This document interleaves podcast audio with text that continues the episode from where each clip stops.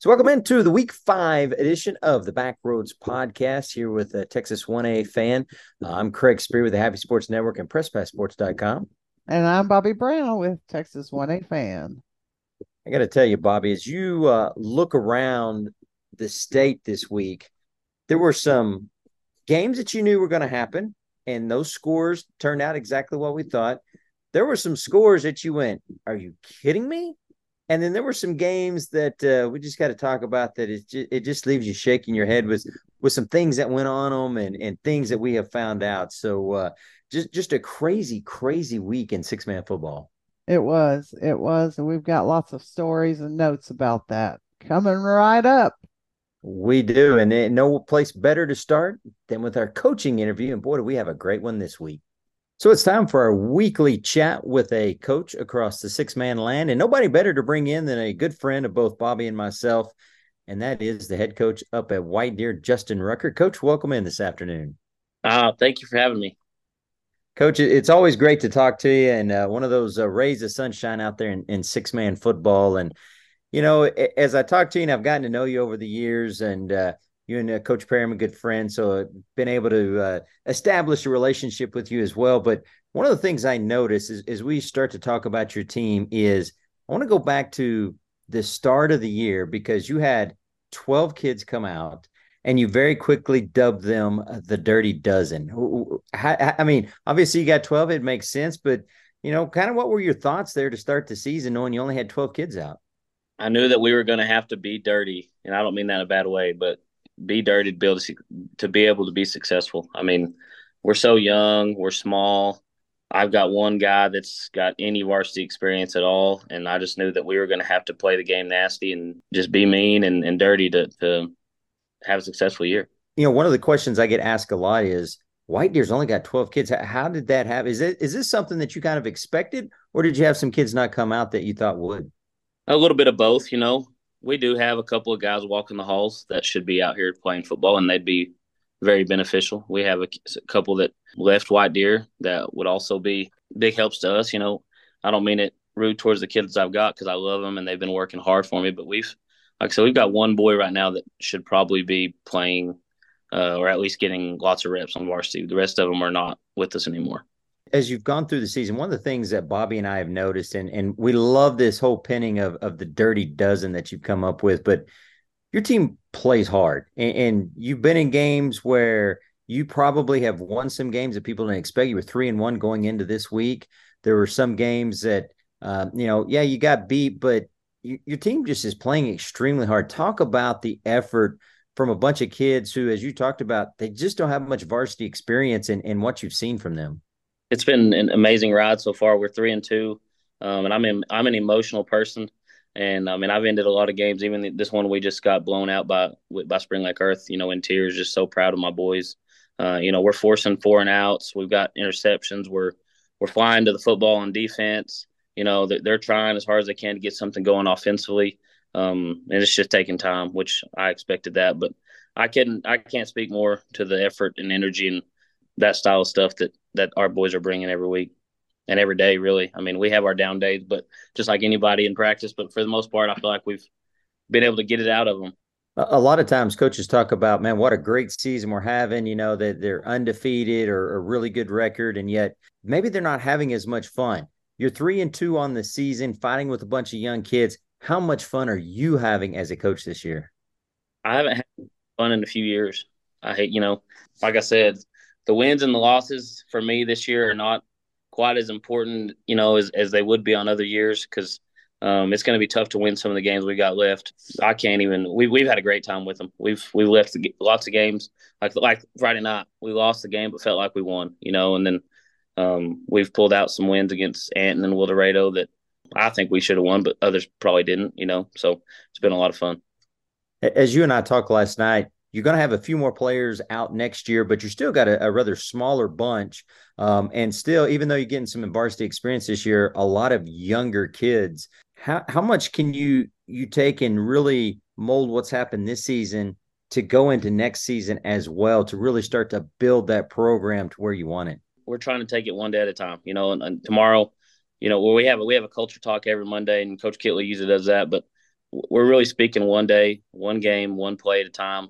Um, trying to be better the next this rep than we were last rep, um, and that's all the way through practice and every game. So we're we're using that as, as to try to get these sophomores, which is what we're relying on right now, to be ready to go as next year or for next next year. You know, we we won't have a single senior on the team next year unless you know somebody moves in or something like that. But our varsity is going to be about seven, maybe eight uh, juniors. The rest of the team is going to be all freshmen and and and you know JV players. So to answer your question, we're just trying to take it one play at a time, and hopefully every rep matters. And by the time we get to next year, we've developed in the weight room and we've grown a little bit and we've matured and we can we can take it to that next step. Well, obviously, every season never goes without injuries, and now you're starting to get a bit of a rash of those. You obviously lost one of your best players before the season ever got started. I was there when that happened, but talk about some of the injuries you've had to deal with, and and how much more pressure that puts on on the younger kids to try and come through even more. Yeah, so we lost that young man you saw with to an ACL tear, and he's he's a go getter. He's so energized, and he's one of the only ones I've got that I truly feel like is just um, head first, trying to play real aggressive and mean football. So that was tough for us. And then we lost our senior captain the other night. I don't think I'm hoping it's not for the season, but we're going to be without him for a few weeks. Brody Weathers, he's got a, a hand issue and some some tendon issues that we're hoping don't turn out to be as bad as it could be. You know, we had a young man go to the hospital during the game against Springlake-Earth. He was our starting tailback at the time, and so you know it's been a it's going to be a great opportunity to teach these boys to you know how to respond to adversity. Um, and i think it's going to really benefit them in the future. So although we're not happy we're without those three boys right now i do think that it's going to help these guys in the future be able to respond and and and to you know grow up quick which is what they're going to have to do.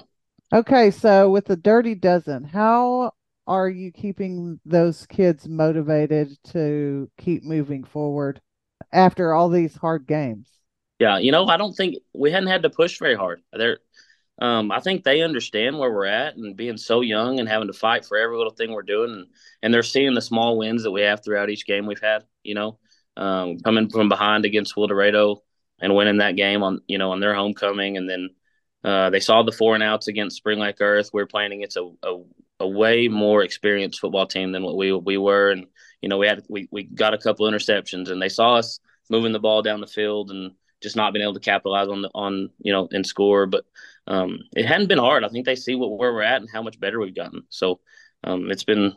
I think we've got a good group of, of sophomores that are they want to win. So I think they're seeing the little victories. What's it like having Coach Kitley there on your team with you? It's been fun. He's he's he's just a good dude. He's like I said, he usually does our culture talks um, on Mondays, and that's kind of what he does. I mean, he's a he's a big culture guy, so it's been nice to bring that to the table and bring that to our squad. And he's fit in well. He stepped in. He's taken over. I've gave him the offense, and he's rolling with it. And you know he's trying to do it the best he can to get us in the end zone. And I think we're getting closer and closer. And just a, a selfless guy. He's been he's been a lot of fun.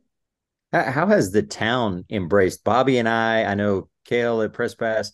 We've all embraced this whole dirty dozen thing. How mm-hmm. has your town embraced the whole dirty dozen piece? Oh, I I posted it on Facebook a few times, and I think I actually you know, I got it from a, a, parent had posted that early in the year, and I got to thinking we really are the, a dozen kids, and you know, being dirty is what we're going to have to do to, to be successful. So we just kind of ran with it. But anyway, you know, every time that we're talked about, somebody says it. You know, um, at pep rallies, and you know, anytime somebody sees me around town, they'll bring it up. So I think everybody really likes it. You're a coach who grew up in six man world down in Valley.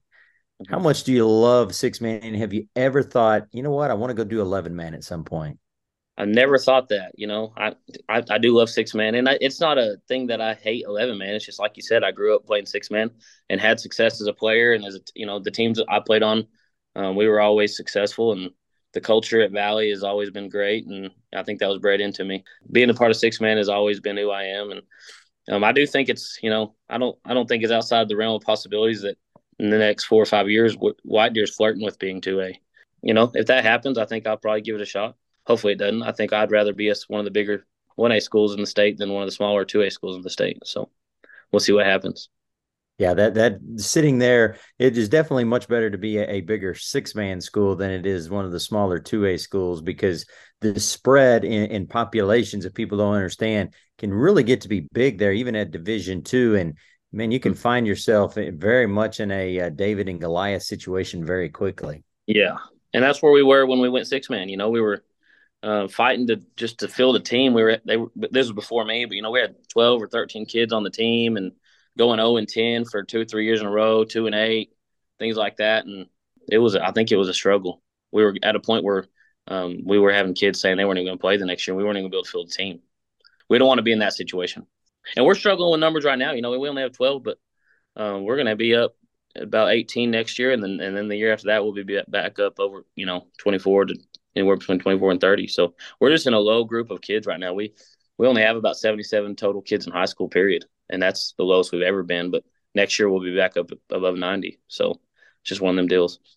Well, Coach, yeah. we do appreciate you joining us this afternoon. Best of luck to your Dirty Dozen. I know, uh, you know, regardless of where this season takes you, I know you're having a blast out there coaching. Your your kids are playing hard best of luck to the Bucks, and uh, obviously best of luck moving forward. Hey, I appreciate it. Thank you guys very much. Well, if you couldn't tell, that's one of my favorite coaches out there, Justin Rucker, the former Valley Patriot. I won't hold that against him, but uh, now the White Deer head coach, and uh, such a good guy. And you know he is. He's he's having a blast, and you could tell that, Bobby. And and you know it, to me that tells you that it's not always about wins and losses and yes that's oftentimes how we measure coaches and how they often measure success but it goes a lot further than that it does and he's one of my favorite too i just i've all i've known him for a very long time. He actually coached my son. He's just one of those guys that it just makes you happy to talk to him every single time. And he's a, he's a funny guy too.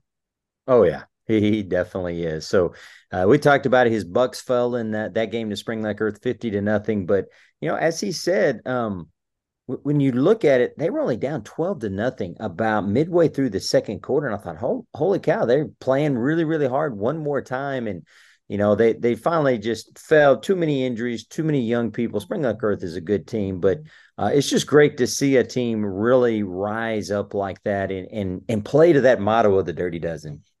Well, and not only that, but that Dirty Dozen is going to be around for a couple more years. So we're going to have to keep that in our back pocket because if those kids stay around, it's going to be quite something. That it will. Well, speaking of something, let's get started in Division One, and we'll begin at the top. The Knox City Greyhounds, uh, and the only top ten uh, matchup of two teams that we had this week, taking on uh, number eight Crowell out of Division Two, and it was all Greyhounds in this one, a fifty-one to six. Cameron Hernandez, ninety-four yards rushing and two scores. Bryson Calloway, uh, six and nine, 135 and two touchdowns. Austin Hernandez in the uh, losing effort for Crowell, 19 carries for 72 yards and a touchdown. But the Greyhounds just keep things rolling, Bobby. Oh, they are rolling, but you know, we talked about this a few times, and they're going to have to meet that dastardly Westbrook Wildcat team again. And I think that there's probably going to be about 9,000 people if that game happens later on in a couple of months. Boy, you're you're right there. People will come out of the woodwork to see that one. Obviously, Knox City beat Westbrook to start the season. Westbrook's been on a roll since then. They took out Garden City. Westbrook number two in the state. They went at 60 to 8. Grayson Jeffrey, only three carries, but he had 95 yards and two touchdowns out of those three carries. And Keegan Gilbert, five carries, 76 yards, three touchdowns. 74 yards through the air and a touchdown as the Wildcats and Coach Matlock keep on a rolling. Number four. Now, here's one of the games that we're going to talk about, Bobby, because this one stunned me. If anybody's ever messed with ScoreStream before, anybody can really get in there and, and put in a score. And oftentimes, most people are very good about it, but ever so often, you'll see this 99 to 9 score or something really crazy. Well, when I looked up and saw that Abbott and Avalon were tied at 32, I thought somebody's got to be messing with ScoreStream. And you thought the same thing, but lo and behold, we were wrong. We were wrong. And actually, I had seen it in the first quarter, and Avalon was up two scores on Abbott. And I thought, ah, I wonder if someone's putting it in incorrectly. And Abbott, A- Avalon's score kept going up. So I messaged Kara Crawford, and she said, oh no, that's that's correct. It's it's quite painful. Um, so I believe maybe the Abbott Panthers were overlooking Avalon and maybe looking ahead to their Thursday game against Borden County. But as you and I both could tell after halftime, when I believe they may have had a come to Jesus meeting, the score was definitely different in the third quarter. Yeah, no, it was. And Abbott runs off with this one. They outscore Avalon 30 to nothing there in the second half to win it 62 to 32. Also, I have to tell you, I believe that Riley Sestala, you know, our choir boy, and no, that name will never go away. I'm so sorry, Riley, but that's just the way it is. I believe that he just decided that he got something in his mind, said that he was just going to score, and that's exactly what he did. Uh, I think that, oh, choir boy, when he gets something on his mind, I'm pretty sure that it's going to happen. Well, I, I, think you're right there.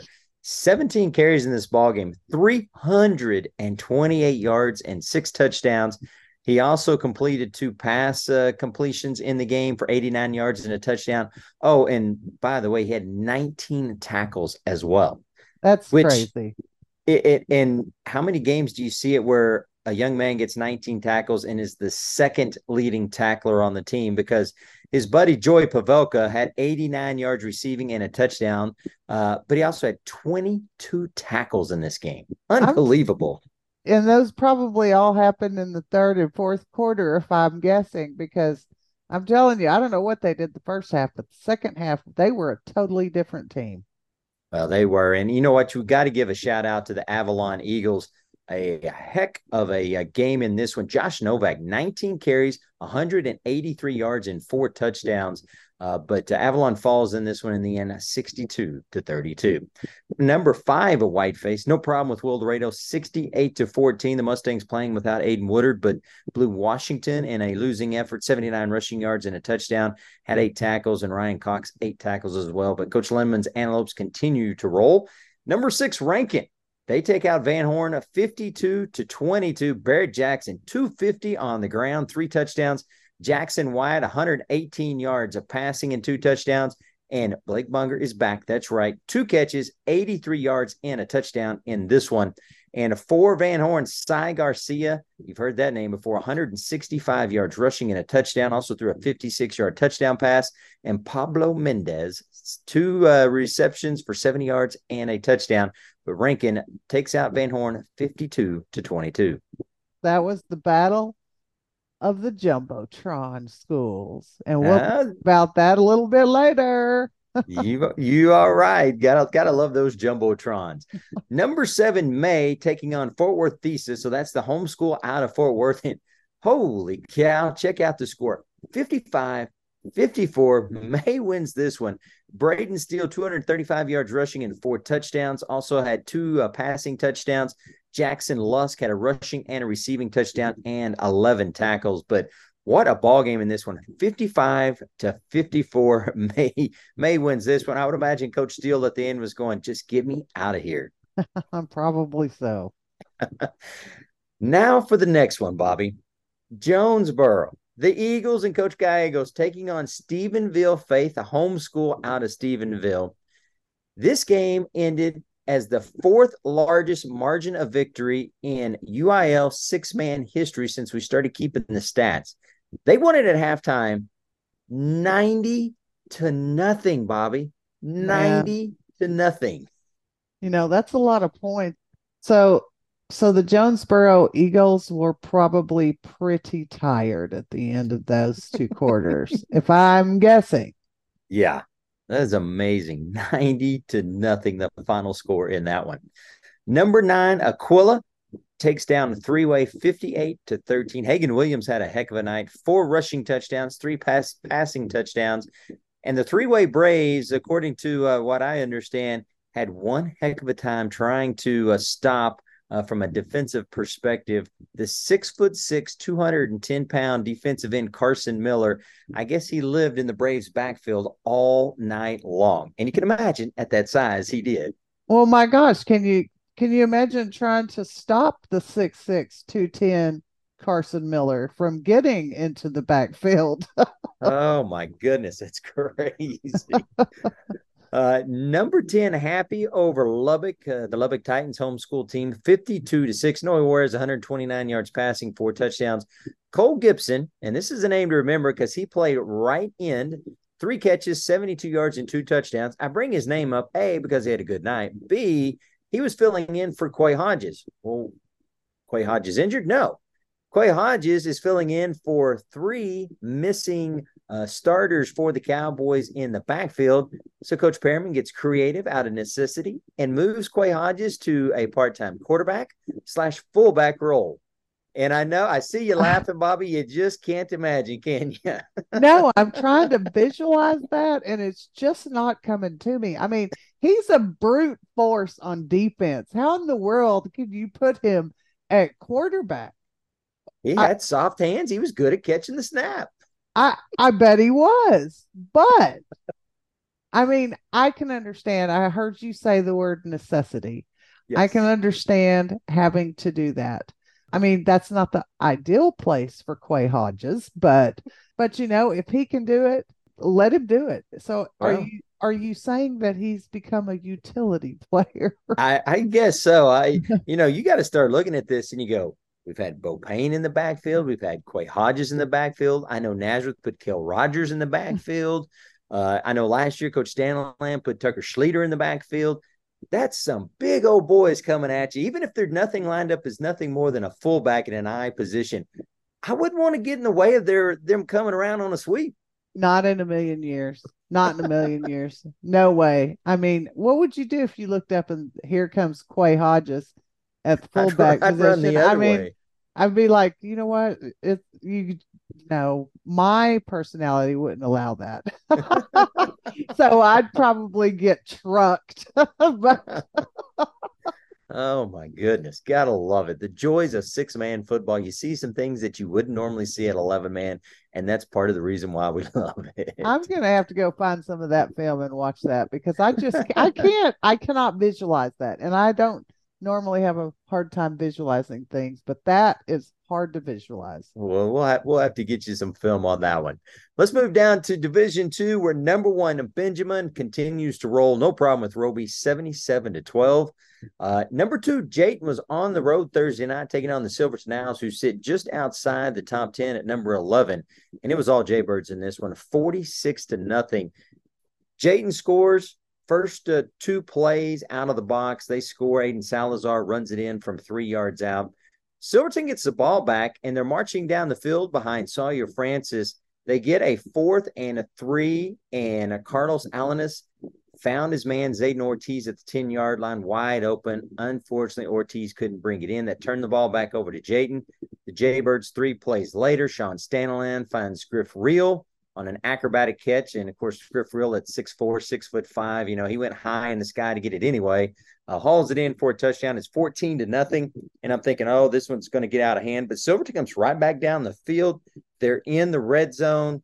Francis gets flushed out of the pocket, runs to the right side. Guess who makes the interception at the goal line? Nobody else but Griff Real. And that kind of sealed the deal. In this one, Sean Staniland with three touchdown passes. But, you know, eh, Coach Kevin Hearn told me the Jaybirds really don't have much of a weakness on this team right now, and they're looking really good.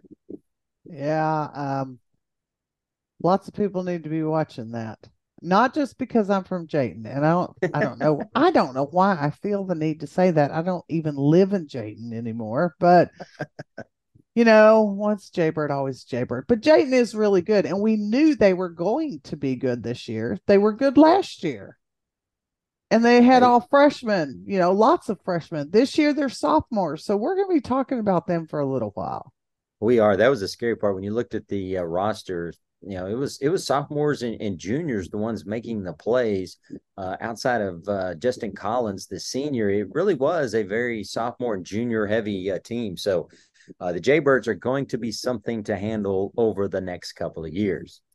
Number three, Whitharral. They take out Throckmorton 58 to 12. Jack Griffin in this one, 264 yards passing and four touchdowns. He also had 31 yards rushing and a touchdown. Nathan Sampson, uh, two receptions for 121 yards and two touchdowns. That's a heck of, of an average there. And in the loss for Throckmorton, Jacob Gaspar, 30 carries, 128 yards, and two touchdowns. Another interesting matchup: Klondike taking on a quality team out of Division One in the Ira Bulldogs, but the Cougars continue to roll. They win this one at 78 to 30. Number five at Cherokee, the Indians, no par- problem with Bulverde, Bracken Christian. They win at 61 to 16. Uh, Coach Daniel Hinojosa, who we had on the show last week, continues to roll with his team. Amherst takes out Southland 56 to 8. Number seven, Rochelle, no problem with Avant, 53 to 6. Number nine, Oglesby. We had Coach Dixon on a couple of weeks ago. See, it, it pays to get on the show, Bobby, because you, ah, you yeah, continue you... to roll. Watch White Deer win this week. Yeah, no. exactly. Exactly. Oglesby takes down Waco Methodist Children's Home 39 to 19. And then the final team in the top 10 in Division Two, the Richland Springs Cows. Boy, they got their hands full with Coolidge Yellow Jackets. Richland Springs wins this one 42 to 38. Kenny Triplett in this one for the Cows. Six and nine, 89 yards and two touchdowns. Also had 77 yards rushing. Engaged Barons 47 yards rushing, two touchdowns, and a receiving touchdown. Now, let me tell you about this game. This game, Coolidge was ahead the majority of the game. I kept watching the score. And the reason I was is because uh, James McIntyre, who happens to be one of the very first kids from Milford who ever sent me scores. I mean, and that was what, eight, seven, six, seven, six or seven years ago. he's the assistant coach, and I believe the head coach, uh, Rogers, was ill. So James got the the reins in this game against Coolidge, and he was very excited because the the Coyotes never gave up, and they scored on really the last play to win this game. Wow. Now it was a it was a barn burner. This game was, and they they showed what they were all about Coolidge was almost too much for them to handle, but the Coyotes pulled it out at the very end. Wow, that's a really good victory there for Richland Springs. And that kind of wraps up the top 10 in both uh, both Division 1 and Division 2. Other games that we've got news and notes on and we have to start at the beginning here because it was a game I was looking forward to. Borden County and Highland did battle. And you know, you and I, you've seen Highland play. They've been impressive so far this year. And Borden County has been impressive, but kind of flying under the radar, if there is such a thing. Well, they're not anymore. They take out Highland in this one, 54 to 24. Uh, the Counts uh, rolled up 399 yards of total offense. Uh, for the Highland Hornets, Braxton Smith, 89 yards rushing and a touchdown. Also had 88 yards passing and a touchdown. And your man, Tylen Balthrop, uh, 12 carries for 55 yards. But you know, neither one of these teams in the top 10. And, you know, you could make an argument at, at who you potentially would kick out, but I got to think Borden County is got to be knocking on the door of the top 10 here very, very soon. Oh, completely. Both of these teams should be in the top 10, but that's why I don't do rankings. um, so I'm sure that lots of people could argue with me, but these two teams right here are very, very good teams and and look at their districts they're they're in. Borden County is in the same district with Garden City and Rankin and Sands and Grady. And then you got Highland, and they're in the same district with Westbrook, Hermleigh, Ira. These two teams right here going doing battle. They're going to be doing battle a lot here in the coming weeks in their districts. No doubt about that one. Other games across the state, Miami, no problem with Lubbock Christ the King, 59 to 14. That's another team knocking on the uh, uh, uh, precipice of a top 10 ranking. Hayden Thompson, three for four passing, 115 yards, two touchdowns, three carries for 53 yards and two touchdowns. Micah Henshaw had a scoop and score, but probably the best thing in this when we talk about big men, Luke Wheeler for the uh, Miami Warriors. Uh, Wheeler goes at about five foot 10, probably 205, 210. He'll probably reach out to me and say, dude, I am not that big, but he looks like a bowling ball on the field. He hurdled a Christ the King Golden Lion at the goal line for a touchdown, and this one's quite a sight to see there. oh, man. If someone's got a picture of that, send it in. Yeah, definitely. Uh, Follett over Booker, 60 to 14. This is a matchup of two teams that haven't played since 1988, Bobby, when they both were 11 man. That is the last year that Follett uh, was an 11 man football. But uh, Booker leads the all time series, but David Meeks took care of business in this one as the Panthers win it 60 to 14. He had 216 yards rushing, five touchdowns, also 35 yards passing, and two touchdowns as Follett wins it 60 to 14. I believe Lehman Saunders spoke out on this one. Uh oh. Yes, because someone posted that it was a historic inaugural night and he took issue with that, which he should have. Of course he did. and I believe if I if I can remember, it was in the 1950s, either 1956 or 54 is the last time Follett and Booker played each other as six man. he did not agree with the use of the word inaugural nor with the word historic. and he let that, everybody know. And exactly. you know what? He should have. I may have. He, that's I why he's have, the historian. I may have spurred him on a little bit. Maybe. I can't imagine you would have done that. No. Maybe motivated him just a little. I don't know. Maybe just, just a little bit. Other games, uh, McLean beats Groom 54 to 40. Caleb Stewart for the Tigers, 324 yards rushing and a six touchdowns. Nazareth and O'Donnell, hey, quietly, nobody's talking about it, but the Screaming Eagles, not a Minnesota State, but O'Donnell, are undefeated on the season, Bobby. They, they win this one. They are 44 to 39. Mason Bolton, 333 yards passing and four touchdowns. Martin Beza, 72 yards rushing and two touchdowns. And Hunter Bolton, uh, 80 yards receiving in this one. The freshman Zane Schulte had 137 yards rushing and three scores for the Swifts. And Will Young, 162 yards passing and a touchdown. This game was back and forth. Uh, O'Donnell got a fourth down stop on Nazareth uh, to start the fourth quarter, got the ball back, and that's where they opened up the two uh, two score lead and just never gave it back after that. Uh, Paducah takes out Hedley. Now, this is an odd score. They went at 38 to nothing. No, and you look at that they didn't. Go, I'm going to be Lehman. Because they really won it one to nothing. And Hedley had to forfeit the game with 50 seconds left in the first quarter due to injury. Uh, so officially, Paducah wins it one to nothing, but they were ahead on the scoreboard 38 to nothing when this game was stopped. How's that? Man, I have been channeling Lehman a lot today. What is going on? My goodness. Uh, he would have said, and none of the stats count because it was a forfeit. You're right. You're right. And that, and that stinks. I mean, you know, come on. Those kids did play. But in my most Lehman esque voice, it was a forfeit. well, well, it's time for me to uh, channel my inner Lehman because break up the Harrold Hornets. They defeat Lueders-Avoca 47 to nothing. And you say, okay, great. Why does that matter? The Harrold Hornets have begun the season 5 and 0 on the season for the first time since 1992.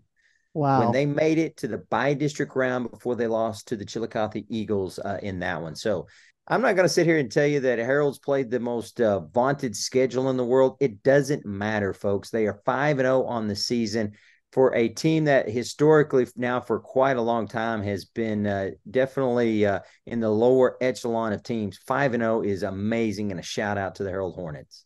Yeah, you go Harrold Hornets. I think I said that last week too, but mm, seriously, Five and zero oh is nothing to shake a stick at. It's pretty impressive. You've got to be running all together as a team to do that.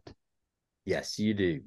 Uh, other scores: Brookesmith over Gustine at 38 to 18. Aiden Ribble, 156 yards rushing and four touchdowns. Kevin Keith also had a, a 38 yard rushing touchdown in this one. Blanket over Morin, uh, 51 more Moran, sorry, see, gosh almighty, you're making see, me be Lehman, aren't you? Uh, wow. Uh, Cannon Kensing there for blanket. I can say that one. 101 yards rushing and four touchdowns. Cameron Altman, 89 yards rushing and four touchdowns there for the Tigers. Robert Lee over Zephyr, 52 to 35. Wyatt Stevens in the loss for the Bulldogs, 82 yards passing and two touchdowns and Jim Evans, a 63 yards and a rushing touchdown. A couple other scores of note: Hermleigh over Grady, 52 to 28. Cardinals, one of those teams knocking on the uh, door of the top 10. And you mentioned them, the Balmorhea Bears. They take out Buena Vista, 42 to 22, and a team that uh, he's kind of gotten forgotten about in Region One because it's been a rough start, but starting to get some starters back. So it'll be interesting to see how the Bears play as we move through the season. Oh, that's going to be very interesting. They had some kids step up that were really young, and now they're getting their starters back. Basically, all of them are back now. What that does for Balmorhea is gives them more depth. And that it does. The Balmorhea Bears with Vance Jones having more depth is never a good thing for other teams. well, that wraps up week five. Let's get to our notes uh, along football. And I'm going to make you skip over your first two to begin with because I want you to talk about the third one the Moran Bulldogs. A, I'm going to say it right. Uh, B, I got to love this is fantastic because as you wrote, they take the field country style. There needs to be a commercial for this. Hey, I have some pictures and I'm going to put them up on the podcast webpage because they are fantastic. So, the Moran Bulldogs pull up to the field in a long cattle trailer with smoke billowing out the back. They stampede out of the trailer, they go through a sign, and they finally make it onto the field. Dincy said it was the best thing she has seen in a very long time. And it her experience at that game yesterday in Moran was so wonderful and so varied that she is going to write an article about it. We used to write articles after all of our games, you know, what we experienced and stuff. And we've gotten so busy with pictures and all kinds of things that we do that we stopped doing that. Well, guess what? Dincy's going to write an article make sure you look on Facebook for that. We will be pushing it out as soon as she she does that. But I can't wait to read it because her viewpoint is always so funny. Well, that'll be that'll be fantastic to see. Like say, if you could make a commercial for six man football, that's just kind of how it would be. Except to make it perfect, it would be the Moran like the Moran Longhorns. That that's what it would need to be. oh, I know, but you should see it. I have a picture of actually them coming out of the back of the trailer with a Texas flag and a United States of America flag. incredible, incredible. Well, you talked about jumbotrons and the battle for them. Yes, we have them in six man football too. Tell us about the one in Van Horn. Hey, you know, Rankin isn't the only school with a jumbotron. Um, I actually got a video from Coach Tyrell from Van Horn because the kids were so excited about their huge video board.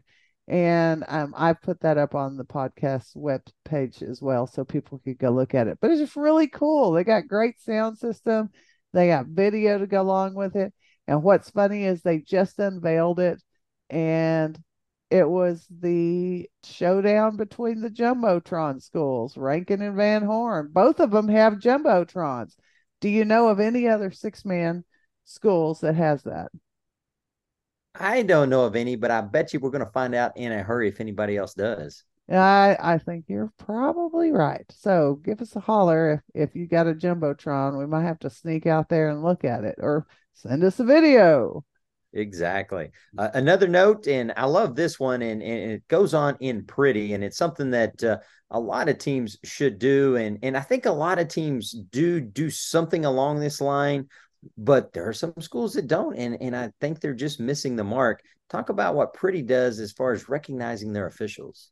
They put a post out on Facebook. Yes, I stock Facebook for for all the schools in one A, so I can find interesting notes for this lovely podcast but Priddy actually asked everybody to donate to have a referee appreciation night.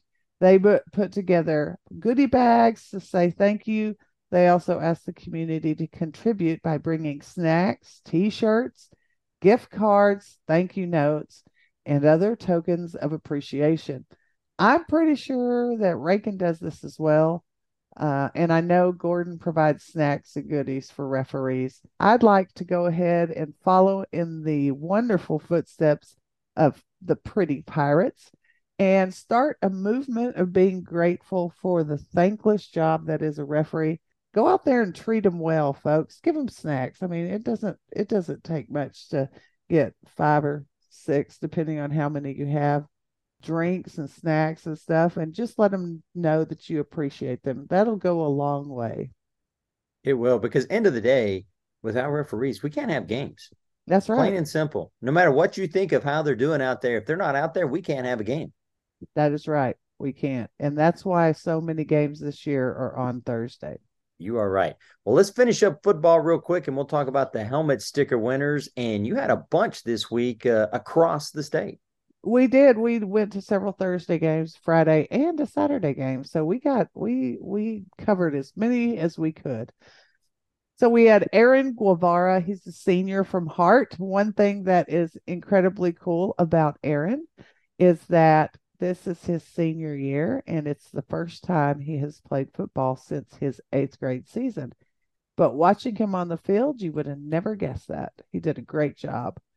Also, Toby DePoyster, a senior from Wellman Union, Austin Vanek, a senior from Gholson, Blaine Minarsik, I hope I said that right, senior from Bynum, a sophomore from Cress is Zay Reyes. Uh, this kid is an incredible athlete for the Motley County Matadors. Senior Caden Royce. Remember that name? From Rule, Junior Kylie Mason. From Aspermont, Senior Carson Guidry. From Robert Lee, sophomore Brenner Sherwood. Zephyr Junior Wyatt Stevens. Senior from Blanket, Gage Jones. And last but definitely not least, the junior from Moran, Ellis Highs. And those are our sticker winners for week five. If you'd like to see them, they are in the helmet sticker winner page. So, congratulations to all those young men who uh, uh, represented their team well on the uh, field, both uh, athletically as well as in sportsmanship, which is what the helmet sticker winner is all about. Hey, let's take a look at volleyball. The top 10 as of uh, September 18th is up. And guess what? Speaking of Harrold, the Lady Hornets have jumped their way into the top five, Bobby. Of course, Blum at number one, uh, Benjamin two, three is Neches, four is Avalon, and there is number five, the Harrold Lady Hornets, saying, Hey, don't forget about us. We can play volleyball here. The boys are starting to play football. We can play volleyball. Number six is Round Top Carmine. Seven is Graford. Eight, McMullen County. Nine, Avant. And 10, McDade. And you've got a note on uh, three uh, young ladies from Neches. Yes. And I said this last week in the podcast, but I did look up their names. And three girls from Neches surpassed 500 career kills. And get this not one of them is a senior. Wow. We've got Casey Trimble, who's a junior, Celie Hines, who's a junior, and Aubrey Kincaid, who's a junior and they are running on all cylinders over there at Neches. And those three girls surpassed 500 career kills. So kudos to you three. That is an excellent, excellent effort. And guess what? Neches has them for this year and next year. Wow, that's impressive. Well, there's a reason they're ranked number three in the state uh, at 22 and five. Neches playing some really good volleyball. And you've got notes down here talking about important dates. Don't forget, district certification for volleyball is Saturday, October 28th. For by district, it's October 30th and 31st. Area, November 2nd through the 4th. Regional quarters, November 6th through the 7th. Regional tournament, November 10th and 11th. And those regions, Region 1 will be at San Angelo Central High School, Region 2 at Midlothian High School, Region 3 in Fort Worth at Billingsley Fieldhouse, and Region 4 at Brenham High School. And then, of course, the state tournament, November 15th through 18th in Garland uh, at that uh, wonderful out, uh, facility there at the Curtis Culwell Center. And uh, so that should be incredible. The 1A semifinals will be on Wednesday, November 15th uh, at 11 a.m. and 1 p.m. And then the finals on Thursday, November 16th at 3 p.m. And uh, it'll be fun to follow uh, these teams and see who finally makes it down there as the uh, four representatives for each region in volleyball. Now, finally, let's wrap things up with one of Bobby's favorite things, and that is cross country. The rankings are out for Friday, September 22nd. Bobby, I'll let you take the girls I'll take the boys, and uh, uh, I'll let you have it and uh, talk to us about the girls. All righty. Uh, number one is Roby. Those Lady Lions coming in at number one in the poll, followed closely by number two Nazareth, three Springlake-Earth, where we know that we've got probably the state champion coming right back in in November. Number four is Jayton, followed by McMullen County, then Buena Vista, Miller Grove, Eula, White Deer, and number 10 is Neches. So not only can they play volleyball, but they can run. That they can. When you look at the boys uh, poll, Slidell number one, Miller Grove two, Jayton three, Fayetteville four, McMullen County five. That just sounds like a broken record year after year after year. Number six, Zetter seven, Comstock eight, Moulton nine, Texline, and number ten is St. Jo. And uh, you know, it's funny because you have become the spreadsheet lady, and and coaches love the fact that you put things together for track and, and, track things and who's got the best times and who's got the best times in the region, who's got the best times in the state. Well, people ask the same thing about cross country, and I know why you don't do it, but I'll let you tell the good folks why you don't. Okay. Cross country is a totally different animal than track. Now, yes, they are running, but it is incredibly difficult to get results. So um, I've had this many this question many times the last few weeks asking where cross country times. Well, I've never done them until district. I can get district results. It is almost impossible to get cross country um, meet times that they're doing before district. So that's why I don't compile them because I don't believe it would be a complete picture. Um, for track, coaches sent me results of track meets all the time. And usually six man 1A teams go to the same track meet. So I can get many schools uh, from those. For this year, uh, I will begin compiling the times for cross country as of district district certification is October 14th. So that's just a couple weeks away, Craig.